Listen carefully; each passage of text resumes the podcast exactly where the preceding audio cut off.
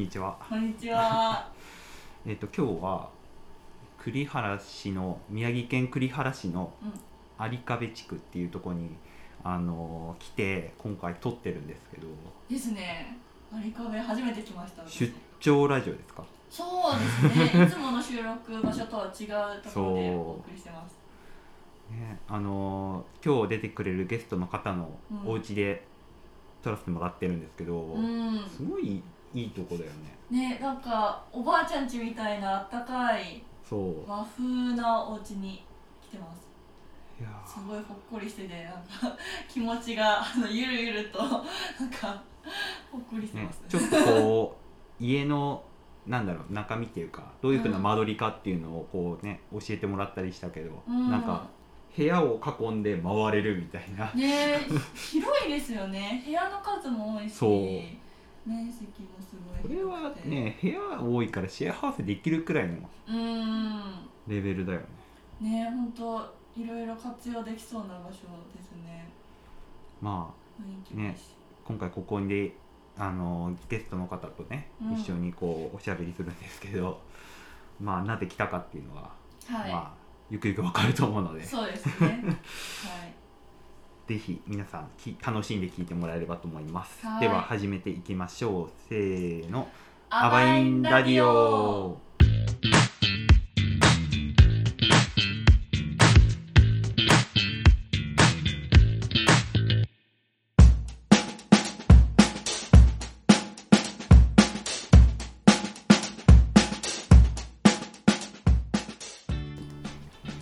けで始まりましたワインラジオ、えーこの番組は大崎市やその周辺で活動しているさまざまな方々にどのような人生を過ごしてきたかを根掘り葉掘り聞いていくラジオ番組です。今日はワインメンバーの三浦智也と足利文香です。でお送りします。よろしくお願いします。てなわけで、えー早速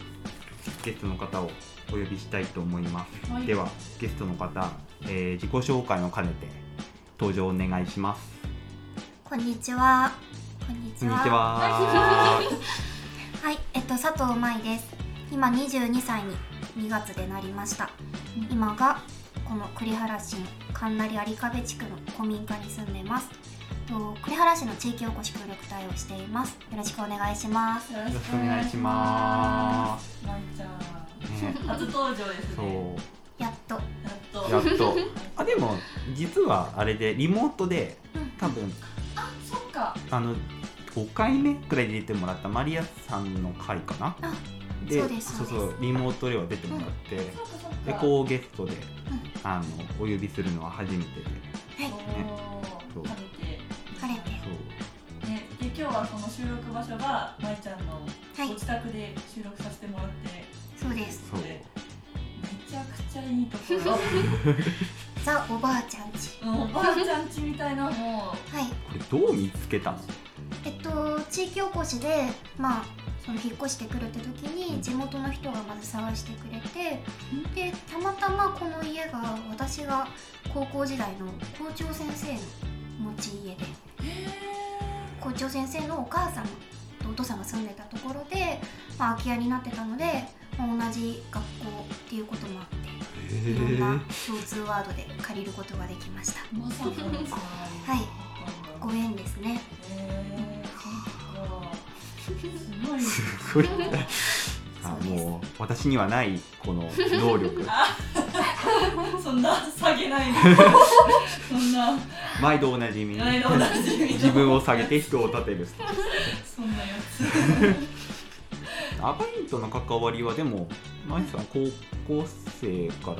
らは知ってるもんねそうですね。ね多分おいおいまた出てくると思うんですけど高校2年生の時かな。うん。に最初あの大崎の軽音部ですね日野さんのひなさんがやっていた。軽音部をツイッターか何かで見つけて行ったのがきっかけでそこからその時ちょうど大学生メンバー募集っていうチラシが貼ってあってあそのそうね。時に「え高校生はダメですか?」っていう交渉を足利さんたちにしてあの特設で作っていただきそこで入らせていただきました。そんなことがあった。でリアルに交渉して。あ のそうか。その当時はアバインの高校生メンバーという概念がそもそもなくて、うん。あのほぼ大学生のメンバーで活動してたんですよねでもやっぱ学生主体で街を盛り上げていこうっていうこう理念が一つあったので高校生はダメなんですかってその意見を聞いて 確かにと思って なるほど。特設で作りました。でも足利さんもその当時はまだ10えっと20何歳だ、まあ、大学生。まあ大学生。まだギリギリ大学生その頃からもう積極的に声をかけたっていうもうそこだけでもうんすごいと思うんですけど、まあ、そんな舞さんのこれまでの歩みをいろいろ聞いていきたいなと思うんですけど、はい。まあね、舞さんには、えー人生グラフを書いてもらったんですけどね、まあ浮き沈みが 激しい激しい。本当にねすごい。もう人生をわかりやすいぐらいわかりやすく表してくださそうそうそう。うんうんうん。だから結構ねキーワードで割とあの書いてもらって、うんですえね。ーそれでいろいろ聞いていこうかなと思うんですけど。じゃあまずはまあね最初の出来事としてねピアノバトル。そうです。小学校4年生。うん。うんそうですね。もうなんか生まれてから幼稚園とか小学校前半はそんな記憶ないというか多分それなりに普通に楽しかったので幼稚園とかもあのすごいちゃんとなんですかね勉強があるというか書き方の先生がいるとか体育の先生がいるとかまあなんか知恵遊びブックの先生がいるとかしっかりとなんかお昼寝の時間とかがなくちゃんと勉強勉強っていうか結構自主的に学ばせてくれる幼稚園だったのでなんか楽しくてで小学生も多分楽しくてその小学4年生5年生6年生あたりからピアノバトルという名の自我が 対立するところ ありましてと学芸会とかあとそういった合唱の場面でピアノ伴奏者っていたと思うんですね。いいね。うん。その時に私もずっと幼稚園くらいからかな計10年弱ピアノを習ってたのでそうなんです。まあ中学とかで部活で辞めちゃったんですけどまあそのこともあって小学生の時はピアノ伴奏を振られることが多くて引き出したのが、まあ、4年生ぐらいからになります。うん。まあ、最初は別に弾いてて楽しかったんですけど5年生とかぐらいになってから学芸会で何曲もある中で自分がやりたい曲が他者と被った時にオーディションになって負けて悔しくて。そういうおオーディションが存在するんですそうなんです。昼休みに音楽室に呼ばれてピアノを弾くんですけどまあなんかすごい悔しくてその落ちたのが。あなんかそこから結構学芸会でちょうどなんかタイミング悪くインフルエンザになったりオーディションの時にした時もあったので逆にインフルエンザの1週間もう部屋にこもってずっとピアノ弾きまくって1週間も弾けるようになってだからインフルエンザと同時に楽譜をもらい1週間練習して弾けるようになって学校行って先生に見して弾けるから弾かせてくださいと。交渉して曲をはい弾くことができました。すごい。もう何が何でも弾きたいんだっていう。そうですね。負けず嫌い。負けず嫌いなんだそうですね。それが多分小学生の中で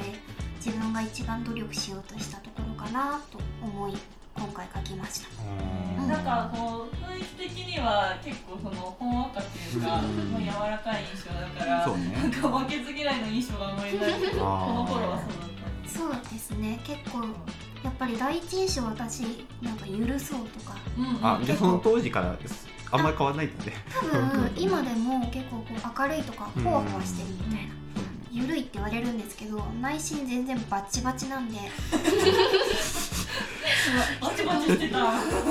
そうです。この頃からですね。はい。そんな感じです。そうか。うんうんうん。でまあそういうね、負けず嫌いな小学生時代から、まあ突然ね震災が6年生、はい。6年生のちょうど3月なので卒業式前で卒業アルバムをちょうど配られた日でした。あー。あー3月なのね。そうですそうですちょうどこの日の5時間目6時間目に卒業式前だっていうことでみんなで学校清掃したんですよ6年生で。で私たちのクラスが本当にちょうど体育館をみんなで雑巾がけしたんですよあの距離を。モップを使わずに雑巾がけをしてきれいにしてだから逆にその震災があったからそこでみんな避難所として使ったので掃除しといてよかったなって確かに思ったんですけど、まあ、なので本当6年生のちょうど机の上で卒業アルバムが配られて先生がいなくてその時たまたま。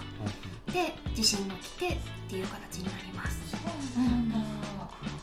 なので卒業式は延期ですね。あーだよね。えー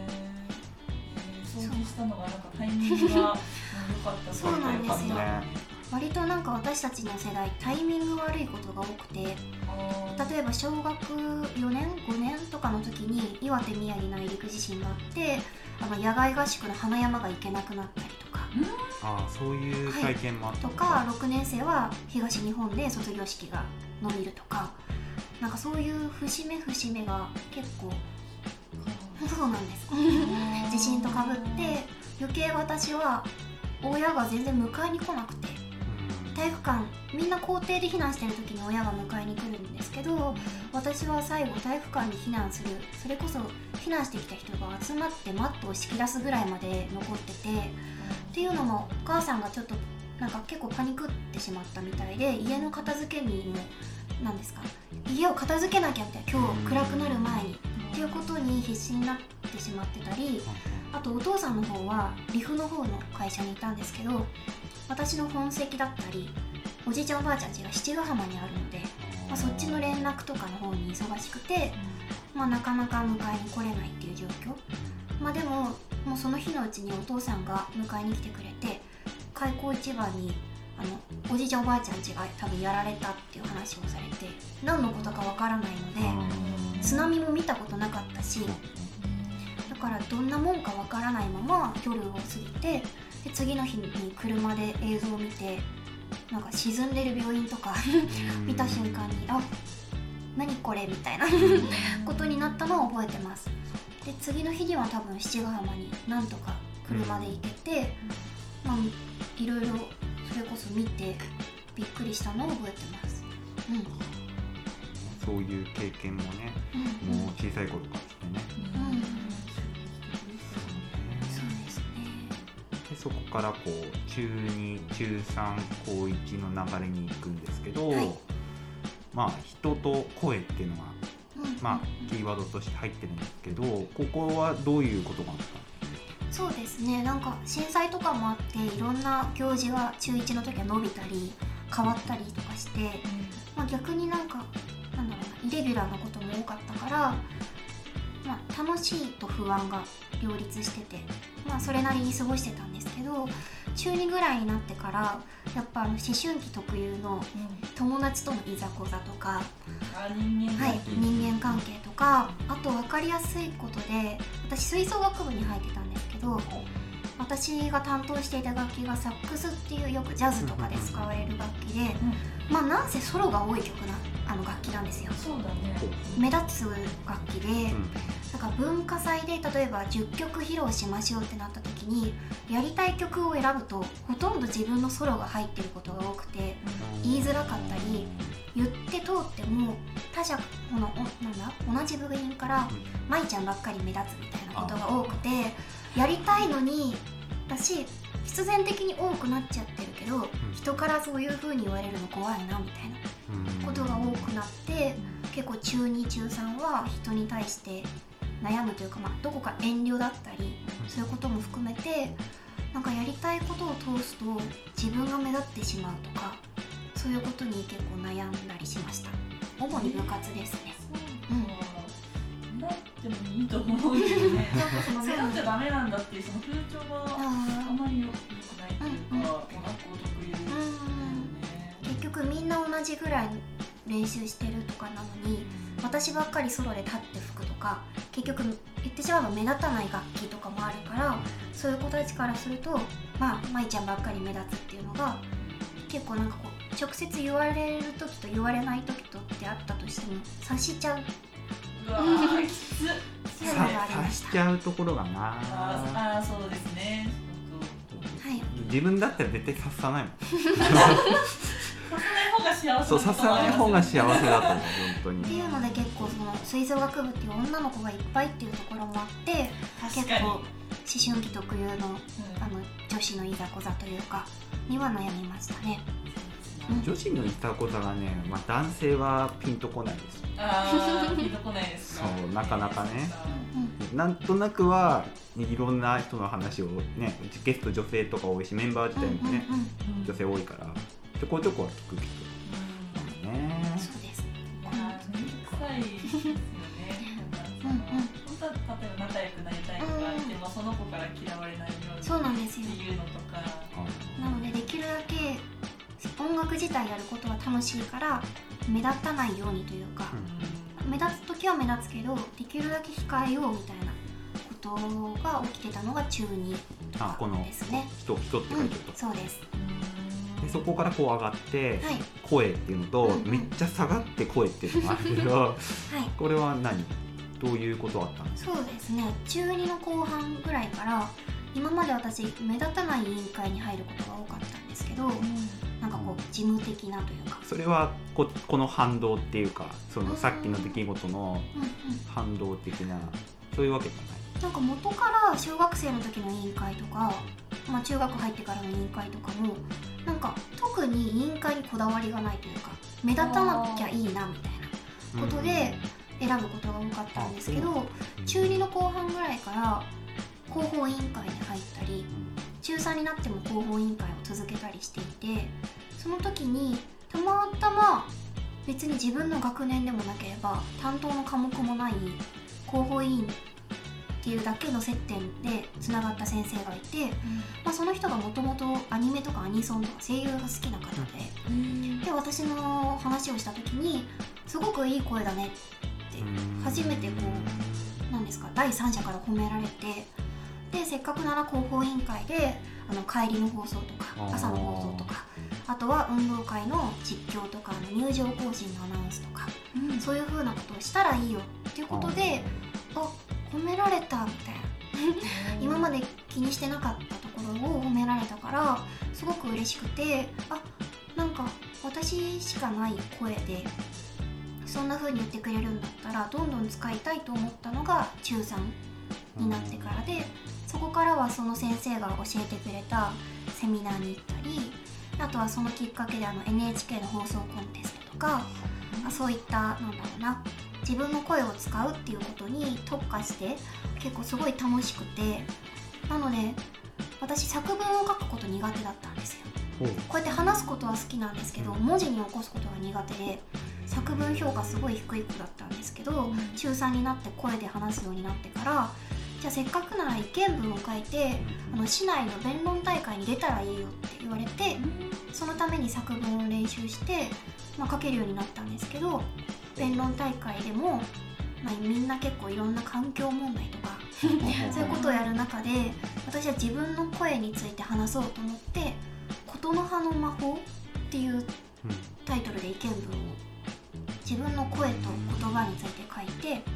すごいいい評価をもらえたのでそれも自信になりました、うん、多分その頃から多分自分の声で何かを伝える話す目立つことは多分好きになったきっかけだなって思いますね。すごいね。その先生がその舞ちゃんの声の魅力を見つけてくれたおかげでこんなに変わることができたっていう。そうです。それが中3です。あもうほ褒めてね。褒めて育つのはうんこれはもう立証されますね。うんうんうんうん本当にそうです。ちゃんとそのねいいところを見つけた先生もグッジョブだと思う。うんうん、まあ、そこからの一点ですね。そうですね。自己肯定感がねそう。そうですなんか私の声ってすごくないみたいなうん。気持ちになれたしあー。なんか褒めてくれる認めてくれるめちゃくちゃいい声だな私みたいなのがモチベーションとしてあったんですけどもう高校入学の時に、まあ、この時はちょっと今書いてなかったんですけど高校入学で私1回失敗をしてというのも前期入試後期入試、まあ、前期の推薦みたいなところで私回答欄とかなんかいろんなミスをして落ちちゃって。で悔しくてその事務高校の事務室に行ってあの点数の開示ができるんですけど点数開示も行ってその時になんかもう悔しいから もう絶対に後期入試は1番で入るってよろしくお願いしますみたいなもう宣言をしちゃって。あやばいどうしようみたいな。私が入る学科は一応工業の中では一番偏差値高かったしあどうしようって思ってそこから後期入試までの23週間勉強してまあ見事一応後期入試1番で入ることができてすごい。そうなんですよ。できてっていうことがあったので、まあ、代表挨拶をすることになりました。あの成績的にそれはその学校で、うん。まあ、新入生代表としてってこと、そうです。新入生代表挨拶っていうのがその成績順にあったので、まあ、私はちょっと入学式は工業っていうこともあって男の子っていうことでできなかったんですけど対面式在校生とあるの時に代表挨拶をさせていただく機会があって話をもらった時はあ高校入学してすぐに自分の声で何か発表ができるんだって結構ワクワクして誇りに思ってたんですけど、まあ、いざ対面式で話してみるとなんかちょっとざわついてる空気が分かったりとか。あれさっきのね。でそうです、あの中二のうんうん。出来事はい。でね、かんその察しやすいっていう部分が 出ちゃう。そうなんですよ。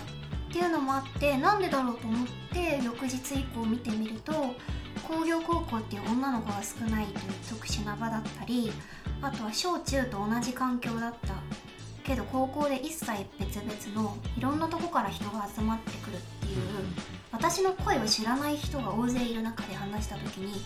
声が高いとか地声っぽくないとかあとその女の子が少ないからその男の子に媚びを売ってるんじゃないかぶりっ子っぽいみたいな否定的な意見がすごく出てあ私の声って知らない人からすると良くないんだっていう風に落ち込んでしまったのが高校1年生です。うん。なのでこの浮き沈みになってます。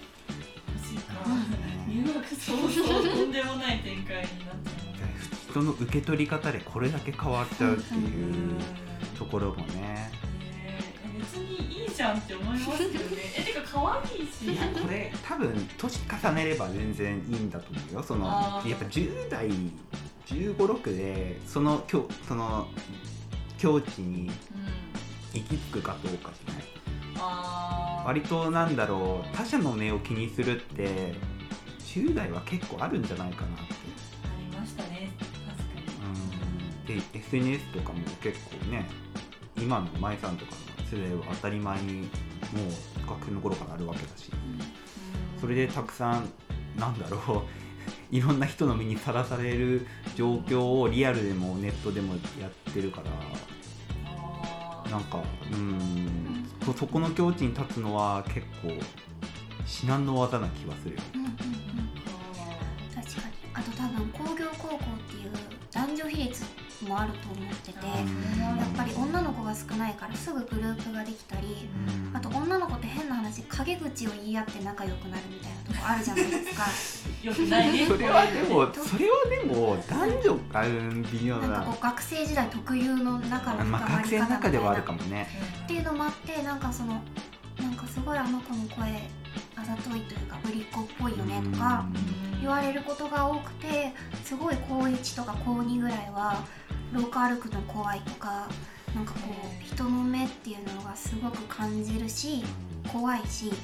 高校生ってこんなに暗かったっけみたいな。自分の理想と違う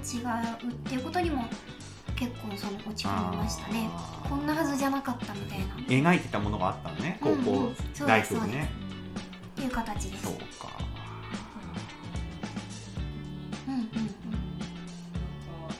今は実際どうなの？その要はなんだろう。人の目を気にしない領域になんかたどり着いたのって、うん。うんこうどの辺になってる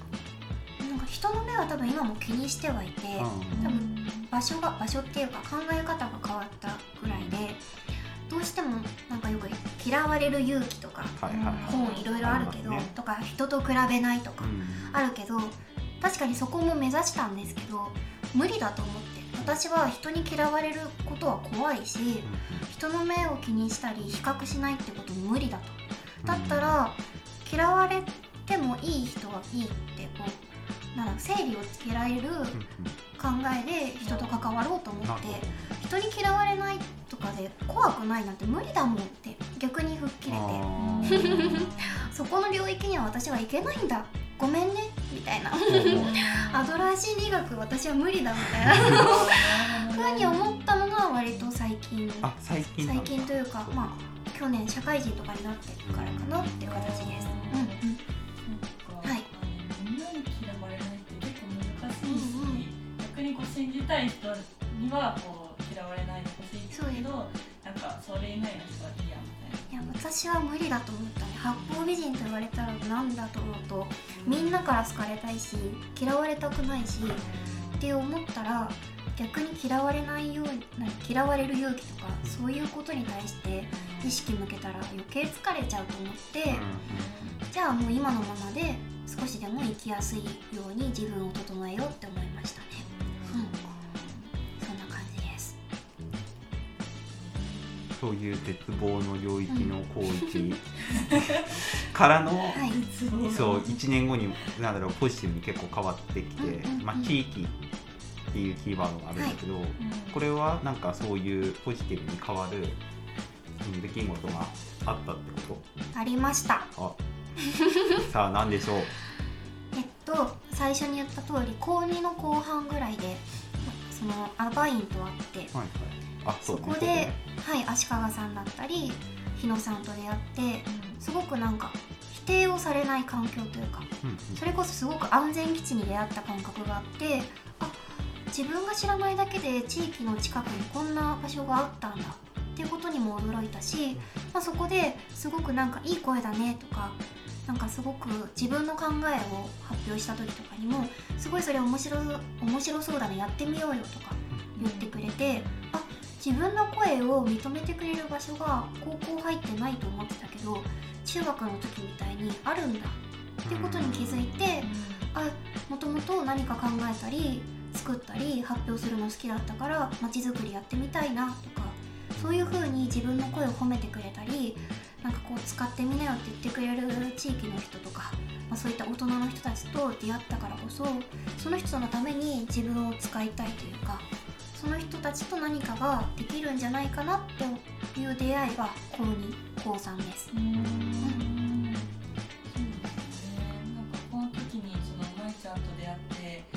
面白い考えもたくさん持ってるのでこうアイディアマン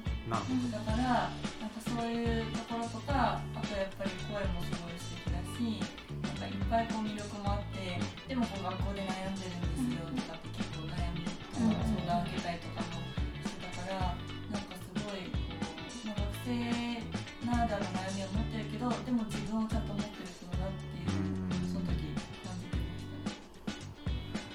分持ってる子ね。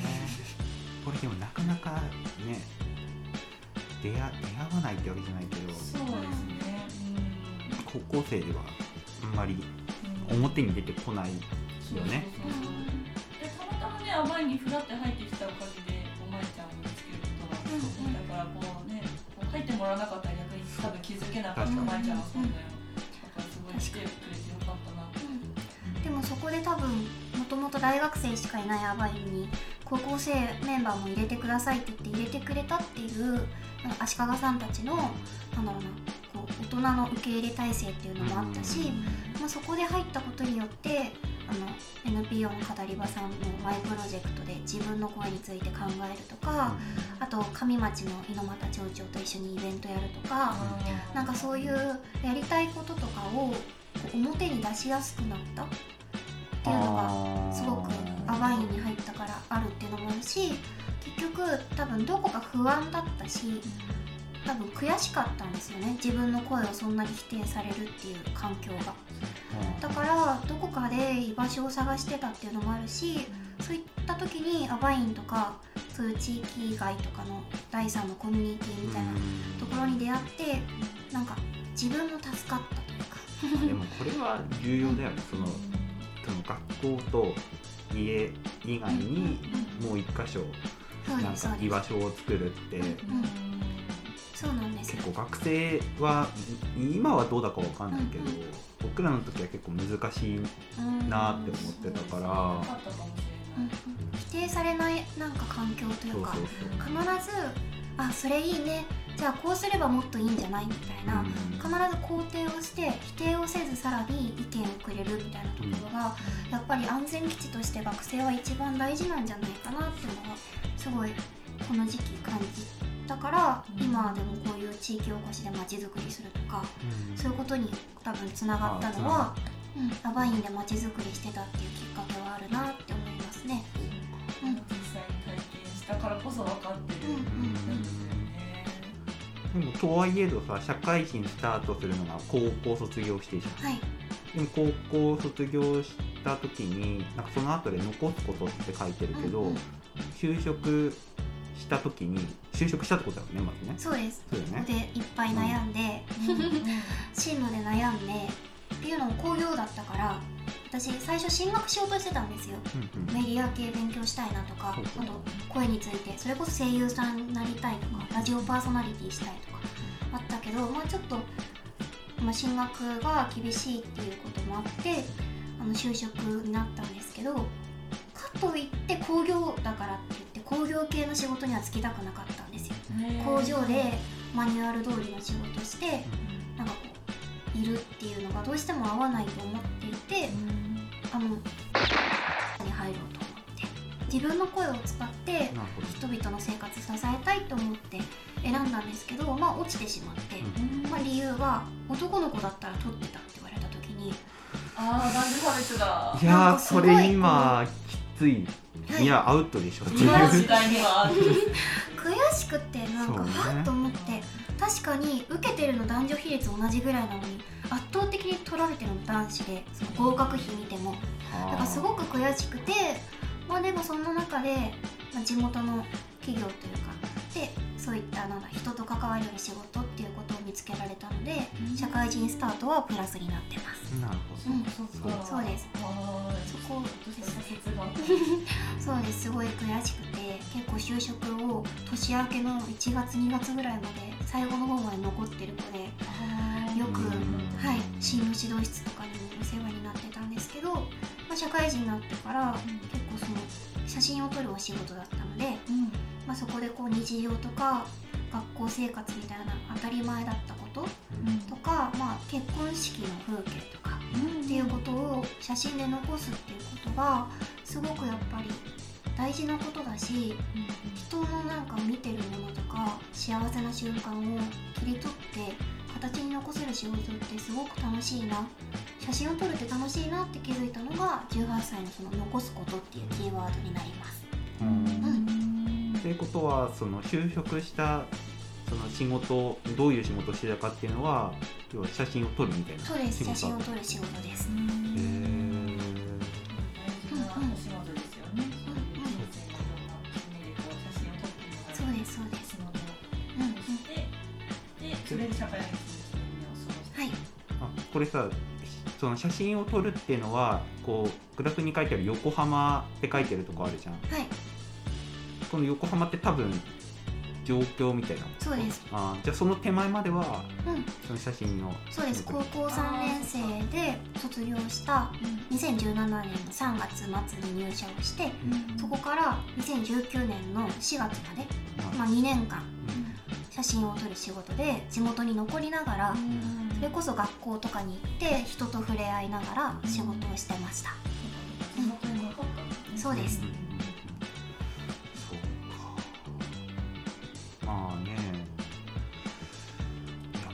たいことだらけなんだけど 一回一回ねちょっとえ前編こんな感じで。終わりにして、まあ後半はその先のことについてちょっといろいろうんうん。聞きたいと思います、はい。はい。では後編もお楽しみに。後編続く。続く